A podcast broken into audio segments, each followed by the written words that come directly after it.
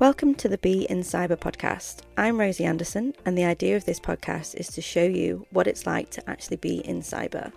I want to showcase the diverse range of careers and tell you some stories of people who already work in the industry and the path that they've trodden, so that whether you want to be in cyber or whether you want to get on in cyber and aren't sure what's next for you, hopefully there'll be some interesting stories shared. Today's guest is Samantha Humphries from Exabeam. She's going to talk to us about B-sides, about her career, about the path that she's taken. This is a really great episode. I don't think I stopped laughing throughout, so hopefully you're going to enjoy it. So today we've got the wonderful Sam Humphries talking to us on the Be in Cyber podcast. If you don't know Sam, Sam works at Exabeam as oh, I'm not even sure of your title anymore. I know it's got the word global and director in there somewhere. So tell us who you are really long. So it depends. I actually use different titles for different things because my title does have marketing in it, and people get a bit scared of that because they think I'm going to just try and sell them something immediately. But I'm not a scary marketer. I don't know if I am a marketer sometimes at all. I mean, everyone's a marketer, everyone's not. My full title is Senior Director, International Marketing and Security Strategy, which is a lot. Wow, that is a mouthful. Yes because it, it, in many ways it's two jobs, but one supports the other without question. And I do do marketing. I do write Exabeam on a lot of stuff. So if you've ever picked up any Exabeam swag, certainly in EMEA, some of the things may seem a little weird and wonderful. So I do everything from swag through to thought leadership topics on stages at big events, PR. I work with the security strategy team is a cross-functional team at Exabeam. So I work heavily with them, and that goes from our CISO to our head of office of the CISO, which is slightly different, field CISO team, product marketing, people who do talks at events. So that could be SEs, that could be occasionally salespeople, more likely to be technical folks, and then a, a mix of weird and wonderful people in between who we discuss kind of everything from messaging to what's going on in the market to what breach is happening this hour because I used to say breach de jour and now it's breach de l'heure, it feels like. Only French people out there. My terrible pronunciation.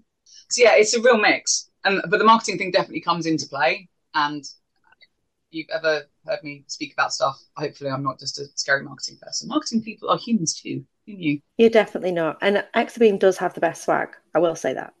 if you're ever at a conference, get to the Exabeam stand early. yeah, this is it. You've got oh, uh, my house is full of stuff with Exabeam on it. It feels like sometimes I just go, "What do I need?" Exabeam on that. But um, a bit more to it than that. But yeah, I, I'm just so bored of pens and notebooks and water bottles because we've all got millions of them, especially water bottles, right? I just I still feel like we're creating a new problem of these reusable water bottles that everyone's you know churning out left, right, and centre which are worse for the environment in many cases than just a bottle of water or a tap. Yeah, because you'll at least recycle them. yes, exactly. Use glass, get tap, all good. So, what's the best part of your job then? Um, the variation. I mean, it's kind of why I love cyber as well, right? Is you like no two days are ever the same, which is good. I do jokingly say I'm not a marketing person, but I've been a marketing person now for eight years, so I probably am by now. Yeah, I think you need to accept that. Yeah, okay. I'm like, I'm like first, first, first stage is admitting it, right? Yeah. um, but I get to work with some really cool people. So I work with people who are actual real marketers and have studied that and have qualifications in it, arguably better at it than me, and help them understand more about what what really matters to security people. Because I think vendors, it's very easy for vendors to get a bad rep um, because a lot, most of them aren't security people, and if they just get bashed over the head they're not really going to get the feedback that they need to be better at stuff. Um, and I'm lucky, we've got some great people in our team who have worked in security jobs as well, like real ones, including like a friend of mine who's in product marketing. She used to run the SOC over at CrowdStrike. She's amazing. So we can really kind of help direct people in a way that isn't just making wild claims about stuff, really does, I think, cause problems because either people believe the hype and then buy something that isn't really the solution they're looking for. Or they just look at it and think, oh, that's bullshit. Which and absolutes really annoy me in, in marketing because especially in cybersecurity, because there are no absolutes. There is no winning point. There's no end. There's no absolute. There's always it depends. Yes, I was just going to say, Capslock have that strategy as well. We've got stickers with it depends on because it is very much. Yeah, exactly, exactly. So I, I mean, the things I love about my job, I get to meet a lot of people um, across the board. Like I've got this week, I'm doing a, a dinner with CISOs and security leaders. Then I've got one repeat with a leading ladies roundtable for cybersecurity as well, of which during which we're going to talk about the AI elephant in the room because everyone's gone mad. So I mean that's this week. Next week is is different all over again, and it, it's always changing. I'm never bored because that's get bored. I'm I'm really lazy at that point. I, I think we always joke, don't we? Like, where in the world is Sam Humphries? Because you are hundred percent everywhere. Yes. Yeah, I'm tired. Um, are you clocking up the air miles? yes, I've got a lot of points, so that's good. um, and I do get to see the people that I live with occasionally. Like one of them I gave birth to, and the other one I married. They they live in a building that I partially own, and, and my stuff is in that building. And I'm in it right now, which is nice. But uh, there's there's still more travel before the year runs out. And looking after international, that does mean everything from London to Sydney and back again. Uh, and then US as well, because we're a US company I also go to Black Hat DEF CON and stuff in the, in the summer. So yeah, there's there's there are places I haven't been to. There are. Yeah. Lapland. Lap, I haven't been to Lapland. Haven't been to Finland. Haven't been to Rome. Rome's on my list. That's a trip to Rome. You know, nobody done South America properly. I walked to Mexico once. It sounds really dramatic, doesn't it? Yeah, it does. And then I walked back. Um, we had a sales kickoff in San Diego, so you can just walk over the border. They need to think about their security there. you can just walk through. Just walk wherever you like. You have to go through, through the checkpoint. Enough, surprisingly, the Americans are harsher when you're coming back than the Mexicans are about you coming in. Who, yes, so there was more questions for sure.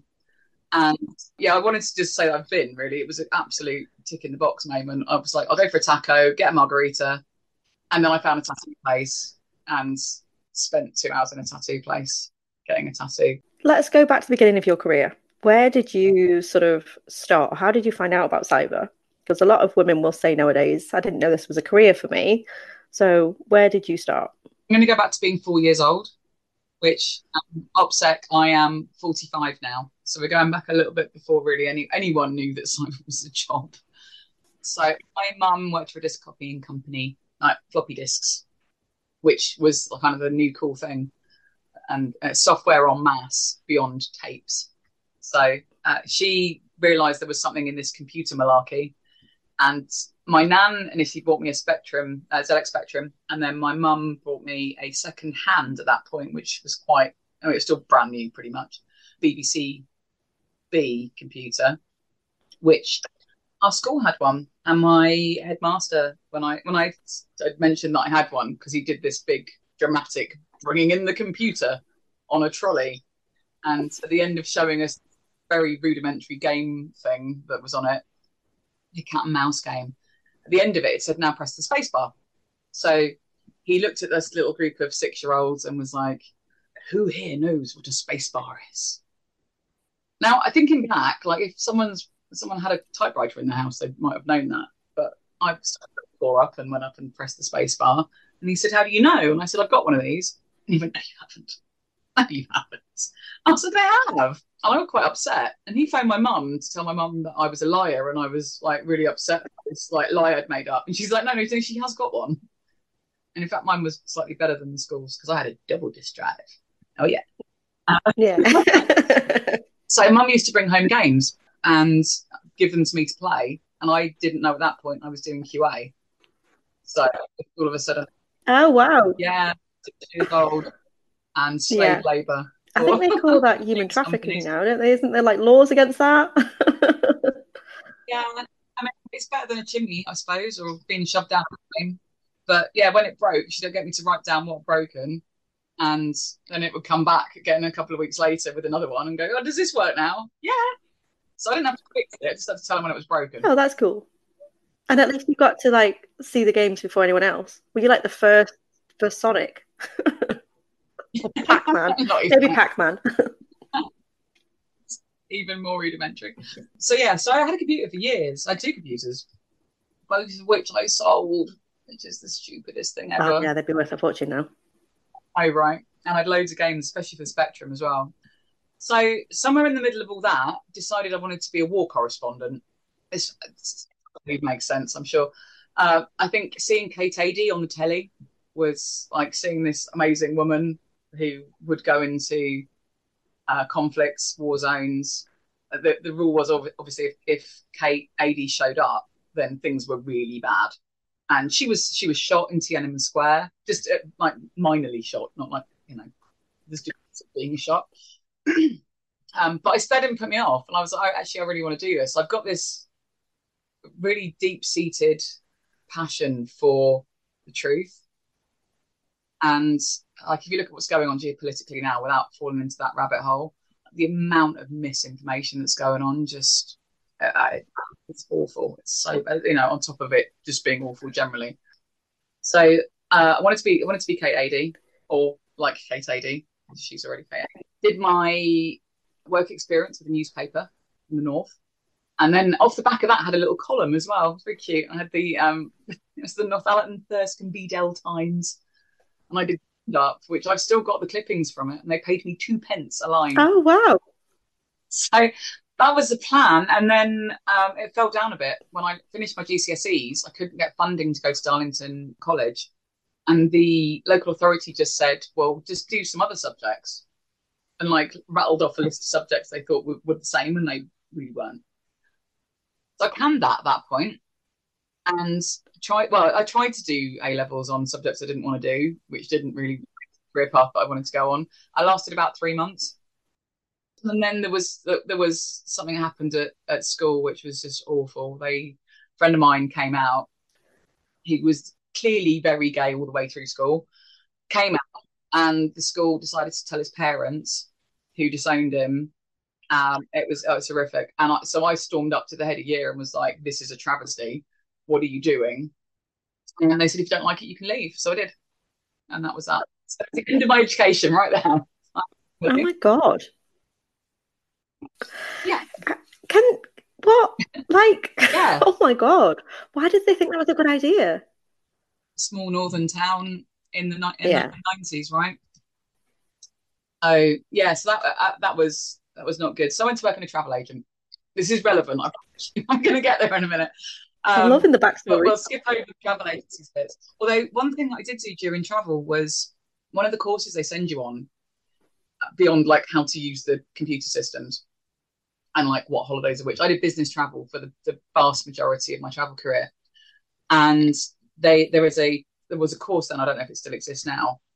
It was BA fares and ticketing, and it shows it starts you right from the beginning about like how tickets work how fares work how it's all constructed and the second level course which i went on really went into detail about how fares work. So knowing that meant that i knew how to get around it a little bit. So which you could possibly say is hacking. I mean it was. I didn't just didn't know it was at the time. Like give me a system and i can find a way to tweak it right? So my a lot of my travelers really like the fact that I could get them decent trips for the same amount of money if we'd done one big ticket, and if we like I did some magic, I could get them business class more often than not.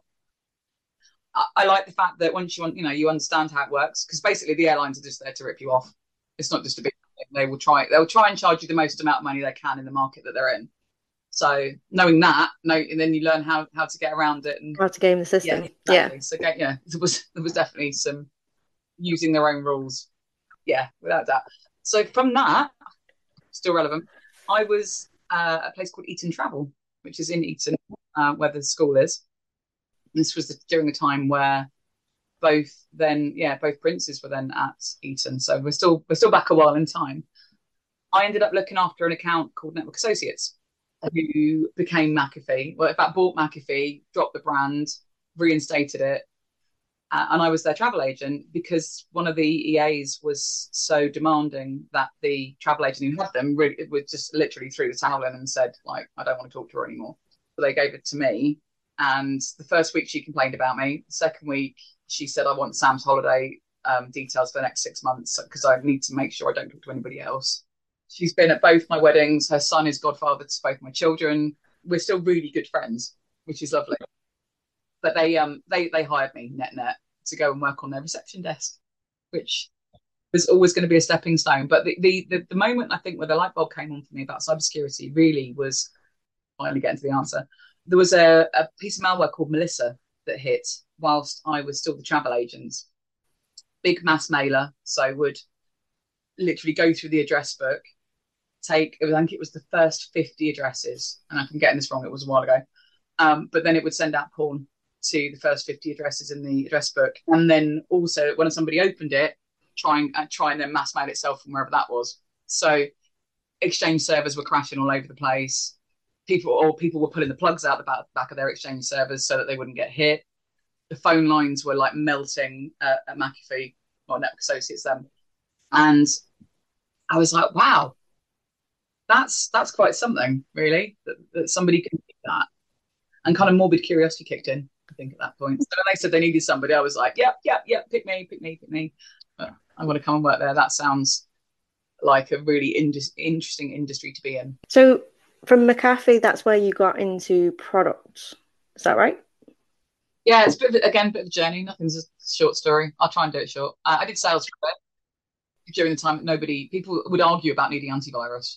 Like antivirus is just like oxygen now, right? Or at some point of endpoint security.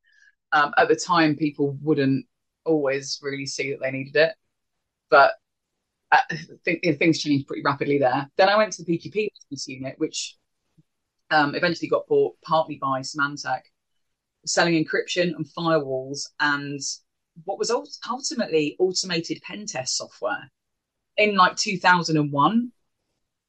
Nobody knew they needed that really at all. I mean, even firewalls were a bit kind of bougie, really.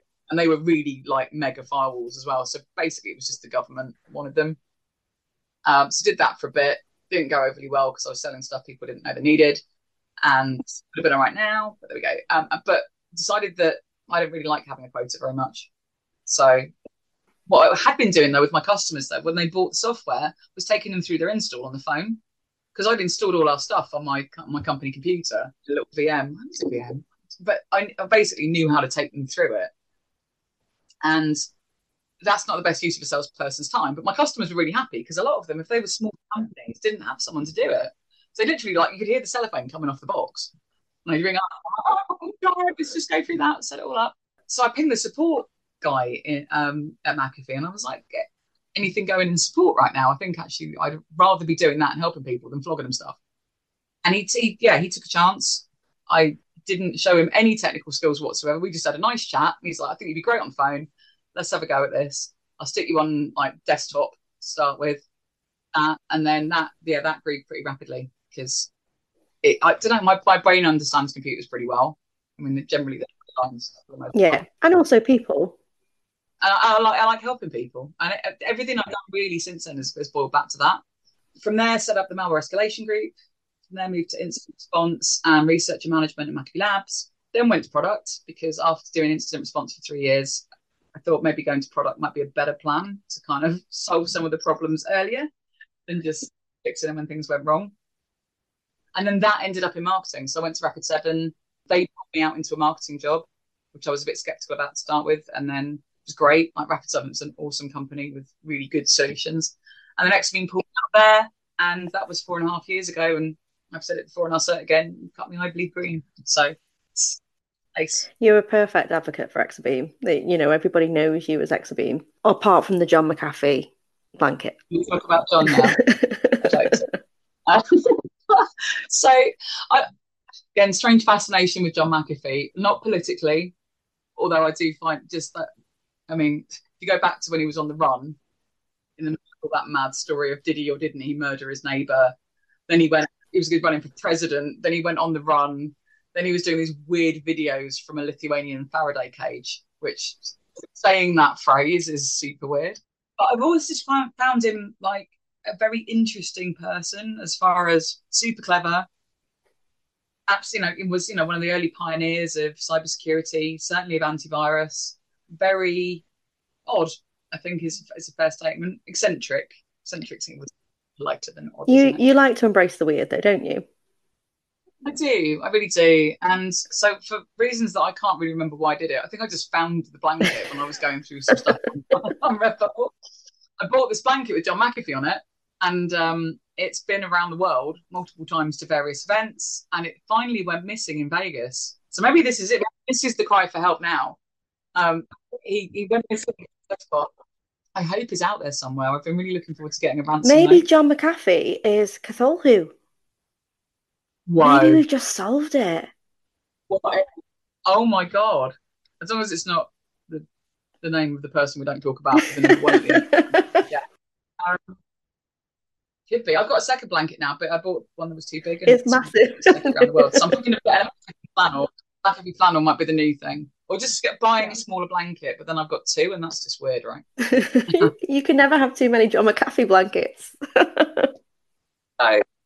it's funny, I've got two regrets in life. One of them is Rod Hull, and the other one is John McAfee. What, what's the Rod Hull? Hang oh, on. I didn't say hello to him in the street, and then he died. Not immediately, but it's these are both exactly the same thing in, in a weird way. Of if an opportunity rears its head, don't talk yourself out of it, and then end up regretting not doing it. And actually, that might answer the question at the end as well when we talk about the things that we find. I thought I'd learned off the back of the Rod Hull thing because Rod Hull, um, if you're listening to this somewhere in the world and you're like, who the hell is Rod Hull? He was a kids' TV presenter. Rod and Emu? That had a was emu. I've got an emu now. Doesn't say extreme, but I've got an You've got ideas for marketing. um, so he he was in pantomime in Windsor when I was working at Eton Travel. And he walked past in the street, and I was like, I really want to go and say hello and say, like, you know, thanks for the memories of my childhood. And uh, a bit of Rod Hull on the telly. And I didn't. And then a few weeks later, he died. And he fell off his roof trying to fix his TV aerial. And one of the awful tabloids printed this 3D style picture with his, tra- I can't say words, trajectory from the roof with bounce marks. Why would they do that? I don't. And they had a little emu behind the chimney pot as well, in case emu pushed him. I suppose if you spend all that time with someone's hand up your butt, you um.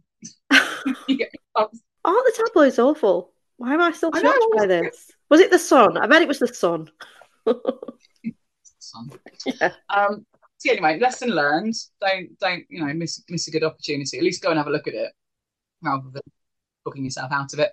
And then the same thing happened with John McAfee in that he he posted when he was in London to this was during his on the run stage uh, to go for dinner at this Indian restaurant in London, and he's like, if anyone wants to join us, like we'll be here.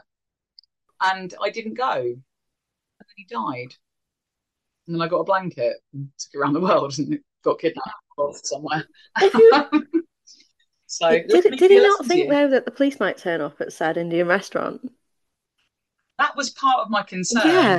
Um, I think also arguing with Cyber Gibbons at the time as well about his unhackable.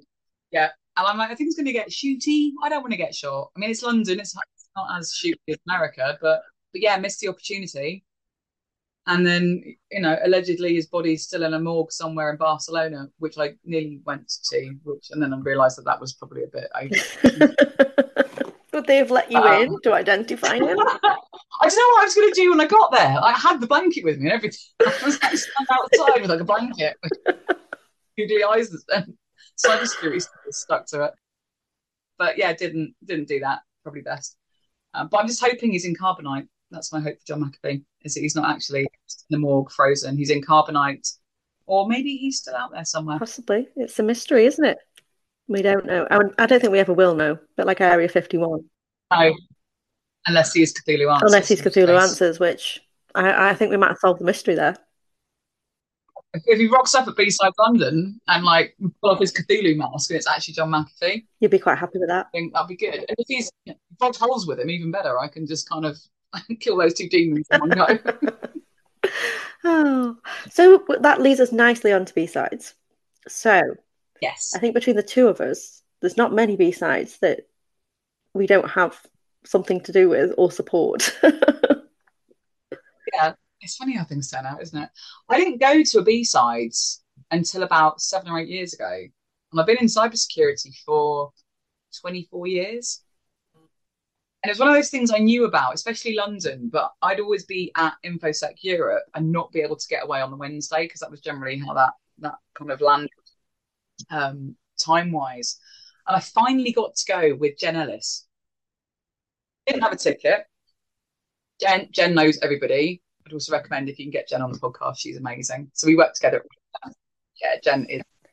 So yeah, Jen Jen and I went down, got in, walked about, felt very overwhelmed by the amount of cool people that were there, and everyone was just lovely.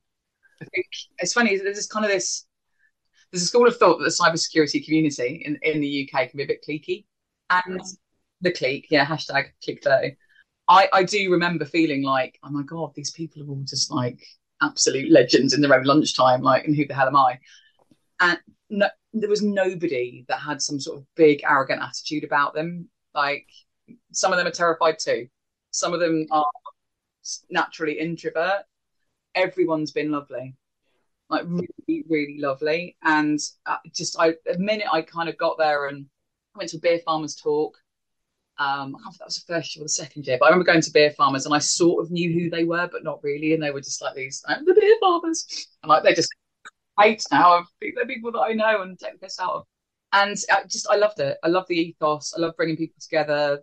The fact that it was, yes, there's some corporate sponsorship involved, but it's not, you know, it's, it's like night and day from a trade show, night and day. It is 100% night and day. It's so different.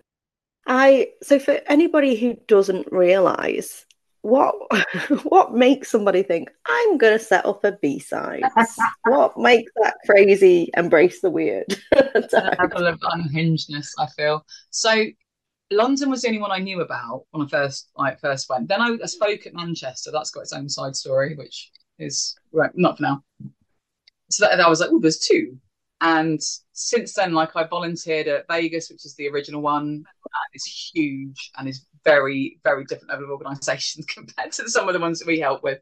And Newcastle, a few years ago, five years ago, I saw a post from somebody saying, "Oh yeah, we're going to do this um, this B sides in a skate park, and we're going to do it. We'll set the whole thing up in twelve weeks." And I was like, "That is that's my level of crazy, completely."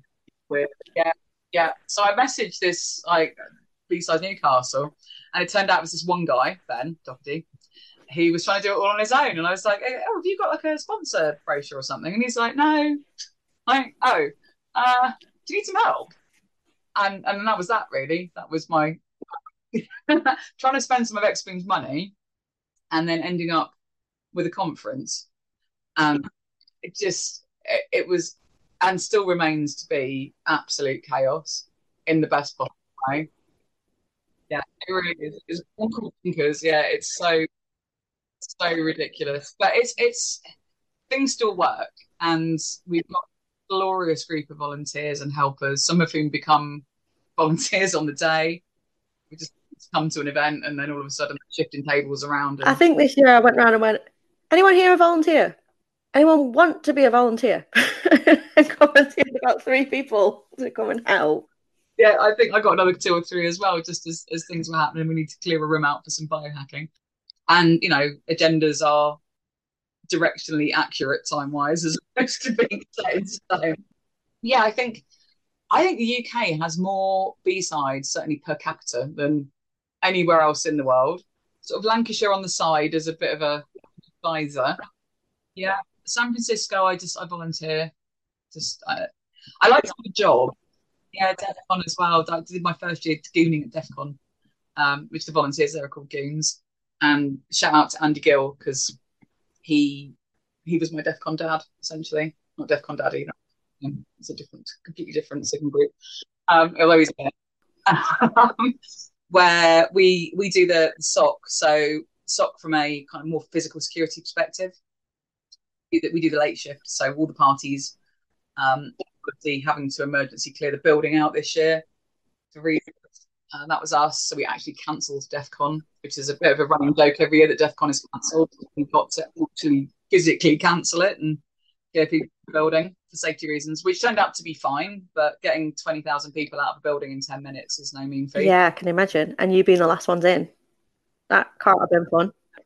There you go. That war correspondent ambition.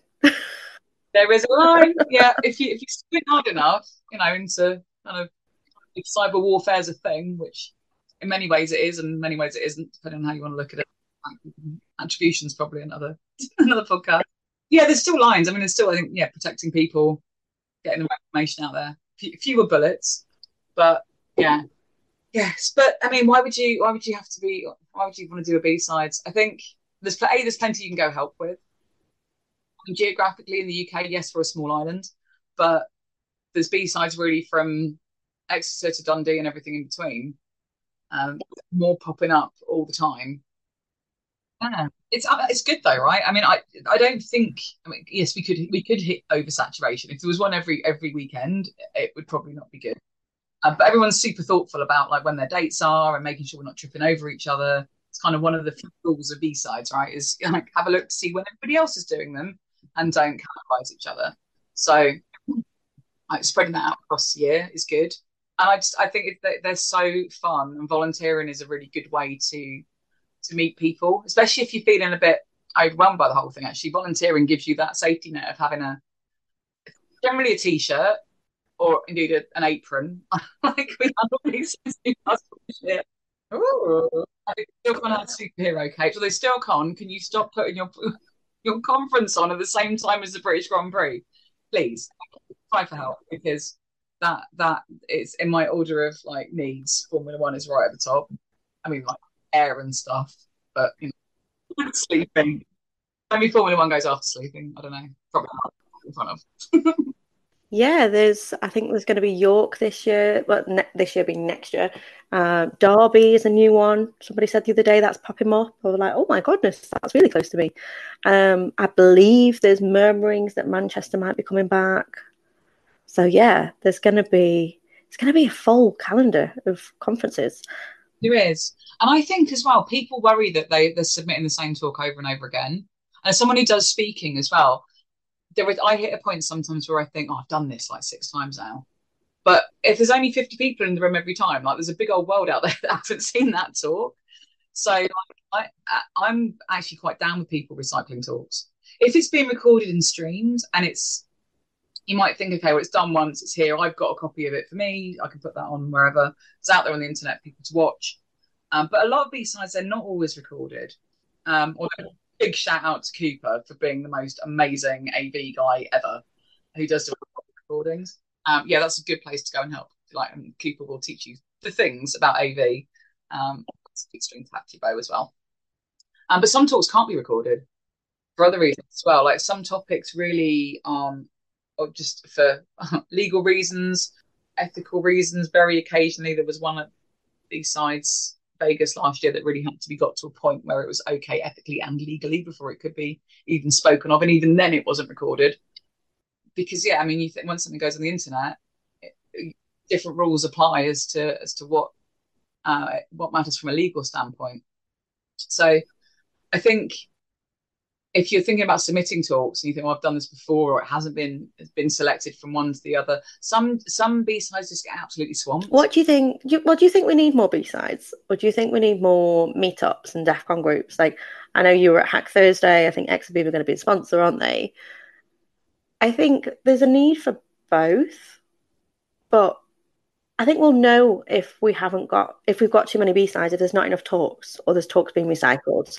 Because I was amazed with Cambridge. Um, I helped um, sort of pull their shed, schedule together with Cambridge. It's one of the ones I'm kind of been pulled into uh, to help. The amount of brand new talks every time there's a B sides. So there's obviously still a demand there. Exactly. And this is why I think things get a little difficult, and you'll get different opinions from different B sides organisers on this I want a diverse group of people presenting, and I will try and force that a little bit if I have to, because there are not through like getting people to come up and do crap talks because hey they tick a diversity box, not that at all. There are some there are amazing diverse speakers out there, and across diversity been across a number of uh, so many different categories. Um, it's not toilets or you know what you want to wear today. There's so much more to it than that, but I just we don't have. I want a diverse set of talks a diverse set of people delivering them. The vast majority of, of the Newcastle review is done blind. Um, but some of it isn't. Some of it is absolutely like making sure that we're not just parading around, and I'm, I make no apologies for this, 25 white guys who've all public school, for example, because that's not representative of community now, and it's not representative of where we want the community to be. Exactly, representation does matter. Um, you know, it's it's it's a cliche. You can't be what you can't see, but we don't know who we're inspiring, and we've got a next generation of talent, whether that's newbies, whether that's career trainers, whether that's people from IT that we need to get into the industry. So we need to show that A, women are welcome, but so is everybody else. Yeah, I 100% agree with that. It, it does matter. And that's where, yes, there's a lot of B sides, but if you're in, like, look at Exeter's popped up. Uh, Peter had said he was inspired after Leeds to go and do something in Exeter, which is fantastic. If you live in Exeter, you don't want to have to be going to London, to Newcastle, to Manchester you, there's a community that needs to happen in Exeter because cyber security or information security, whatever you say, it needs to reach all corners of the UK and the world. And B sides is one way of doing that and spreading that message because we're not getting it through schools coming through. We're not necessarily getting it through graduates coming through. I know, particularly with my recruitment hat on, a lot of these students that are doing master's degrees then need sponsorship. And a lot of businesses won't sponsor visas or can't sponsor visas or aren't prepared to sponsor visas for security clearance reasons or whatever. So we, we have a wonderful education system that is one way of getting talent in, but there's multiple streams of talent that we need to attract. Yeah, agreed. Agreed. And people cross training in as well. And uh, that's something I love is seeing. Uh, I, I love seeing the students. I remember BSides London a couple of years ago. These two A level students stood up. Two girls, they're amazing, and they like did a little just five minutes at the end about like what day they'd had and how inspiring it was, and the other, and like, my heart was full. But I also like seeing people coming in who were in their forties and fifties who were like, "Oh yeah, actually, I've been working in IT, or actually, I've been working in project management in I don't know the Forestry Commission or whatever it might be." So many transferable skills. Welcoming them into the community and showing them some of the cool stuff that we're doing. It doesn't be like, well, mm, do, you, do you, what sort of code can you type? have you been doing this for 45 years in cloud security or whatever bullshit goes into some of the job specs these days? Like, Lynn, and there is so many different jobs that aren't. When people say you need a technical background, I think you need so you need a technical mindset, but you don't need to have written reams and reams and reams of code. You need to understand how parts come together, and that can be from engineering, that can be from all all sort of works walks of life. I love how B sides are on a Saturday because I think via osmosis we kind of have like people's partners, people's kids come along and they get inspired, and they're like, "Oh, I didn't actually expect to enjoy today." yeah, exactly. I mean, my, my husband's not into it at all. I, he came to DEF CON, he hated it. Put with a bunch of people who clearly like doing things like Dungeons and Dragons, which he does. I still hated it. Um, it just wasn't his thing at all.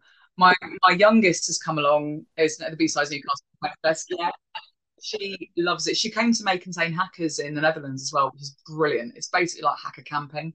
Superb weekends. And she sat on the stage and rang cowbell every time Mummy swore, which was quite a lot. So she she had a big time. They had a whole kids area. There was kids could volunteer there as well over a certain age. Just amazing weekends. I would totally recommend people do that. She came along to the info step walk. Both my kids came to that, met some people, had a lovely time think there's there's room for so many different things. Like you know, g- general cyber for good. You know, going to Hack Thursday a few weeks back was just an amazing experience. Like the storm was blowing a gale. Like people, like, they had a lower turnout than normal, and even then the room was still packed. And everyone from students to people who've been in you know industry for 25 plus years. So you know, I think those those types of meetups that are sort of structured but informal at the same time. Yeah, I I think everybody's raving about Hack Thursday. Everyone wants to be in Glasgow. Ho- hopefully, we can replicate that across the UK. Um, we've set up a 2600 group, which is going to meet every first 2600 has to be the first Friday of the month, and it's literally you meet in a pub between five and eight. I can I can organise that. I can add that into my schedule. That's fine. So Saskia and I are doing that uh, in Manchester because I think those B sides are great, but they're annual, and unless you're going to travel around and do all the B sides, that you, you're going to miss that community sort of feel. So we don't want that to just be annual. So the the DC groups, the 2600s, they keep that feeling of community going. I think. Yeah, I mean, I, I, there are so many people for me in this community that are genuinely like good friends that I absolutely love to pieces, including you. You're amazing. We met through this madness of you know the B sides malarkeys, and there's so many ways of keeping in touch. I mean, whilst Elon's merrily ruining Twitter, like the there's a bunch of discords that I'm in. I, I was really resistant to Discord to begin with. I was like, no, it's just like a crappy message board from like the 1990s, like whatever, whatever. But actually, it's lovely, and it feels like a safer space to be with people that are just kind of funny and smart, and people are genuinely helping each other. Yeah, I think you've got to be in the right Discord. Yeah, there's yeah i i have a love hate relationship with discord. Yeah yes i hear you some are they're not all equal. They're not all equal as far as i think. The atmosphere can can vary very very much. But you, can choose to leave. You don't have to if, if you're in the discord and you don't like going on there just get out. You don't have to hang around. Nobody's making you. I think um, i think what's quite confusing with discord is you've got other names to learn. Like I know people's Twitter handles. I know people's names in real life. Can you just pick one? Can you just go with one of those two, not a third one that I have to figure out? Right, who's that person? my my old yeah, brain doesn't. I, I hear you. There's people I know in real life. I'm like, are they? Is that them? Is that still them? I don't. know. Other it's, oh, boys, especially. Like many boys have men have. There's a, there seems to be a small selection of first names available that are very, very common. Um, I'm I'm really bad at names. I'm really bad at places. But people are called Dave, I'm fine. Like there's a bit of my brain that can, can absolutely do Dave's. And then there's if someone's called like shoelace or shalom or water bottle or I don't know pineapple face or whatever it might be, like cool. Got that. They introduce themselves as whatever handle they're going to be, and they keep that brand throughout. And good. Someone's just called like Steve, I'm going to struggle. So apologies to all the students. I've either gone, hey, mate, and then waited for somebody else to introduce themselves. I, it's happened before; it'll happen again. Yeah, yeah. Like keep just just keep on brand. Just pick a brand, stick with I it. I hear you. When people have got multiple handles, like, that's the marketing. Can you at least put them in brackets? I don't know. That's bad enough having a name, let, let alone everything else. Although calling yourself safe sex at, at DEF CON when you're doing radio calls, I had to swap back to Bird for that one. Bird's my name. Yeah, there is there is some thought behind it. I'm just I can't be like, come in, Zeph. This is safe sex down a radio. Yeah, this is bad. Because I'd be I'd be giggling at it too much. I'm like, Bird's fine. So, final question then. Has there been a piece of advice that sort of stuck with you throughout your career? Beyond the Rod Hull John McAfee things, yeah, absolutely don't miss out on opportunities. This is going to be a weird one because I'm a big believer in the power of no, and generally no but. And but security's always had this kind of reputation of being a department of no. And somebody when I was doing travel way back um, at Nomad Travel, um, where we had this little office in Hounslow, the boss there said to me, um, "Always come back with a yes." And I was like, "Okay." Uh, mean, yeah, this is a service industry. You want to make money, whatever. I was a consultant there. And but he, the example he gave, he said, if somebody wants to fly to Paris, and the only thing you can do is get them via Johannesburg, give them that option. So it's not quite child psychology, but at least shows them that you've had a look. You've tried, you haven't just gone, no, can't do it. It probably isn't what they want, but you're going to give them a the feeling that you cared about them enough to to look into it. I, I use backlog instead of no quite, a lot of it goes on the backlog. I run my life off the soundboards. This is probably another piece of advice. But I think in in industry especially, like this is if one good thing come, has come from the pandemic, we can't just say no insecurity to stuff without giving people a reason. And the, the question really be like, you know, what is it you're trying to do? Like, where are you trying to get to? How can I help? Often people come to us with solutions rather than problems. And we do the same well, right? It's, it's like techie people love, love love working it through and going right. I need this now. I've worked it out, and they go to someone and say, "Okay, do this for me," and they're like, "Why?" and they haven't yeah, exactly. So you kind of got to start with a problem statement. So if you can do the problem statement, and you can think about like no but, or let's look at this. It goes a lot, a lot of a long way to building relationships, showing people that you're trying to understand and get to the same outcome that they're trying to get to. Just a flat no is really, really unhelpful. Um, like I said in, in, my head when the John McAfee dinner and Rod Hull encounter happened. So there you go. Always say yes. Um, well, thank you so much for being on the podcast. It's been great to have you. Hope you hopefully you've enjoyed it. And yeah, thank you so much for being here. Oh, thank you very much for having me. And whoever's still at this point listening, um, thank you for getting this far. Hopefully, you enjoyed the episode with Sam Humphries, and hopefully, you've been inspired to either volunteer at B-Sides or start up your own community events.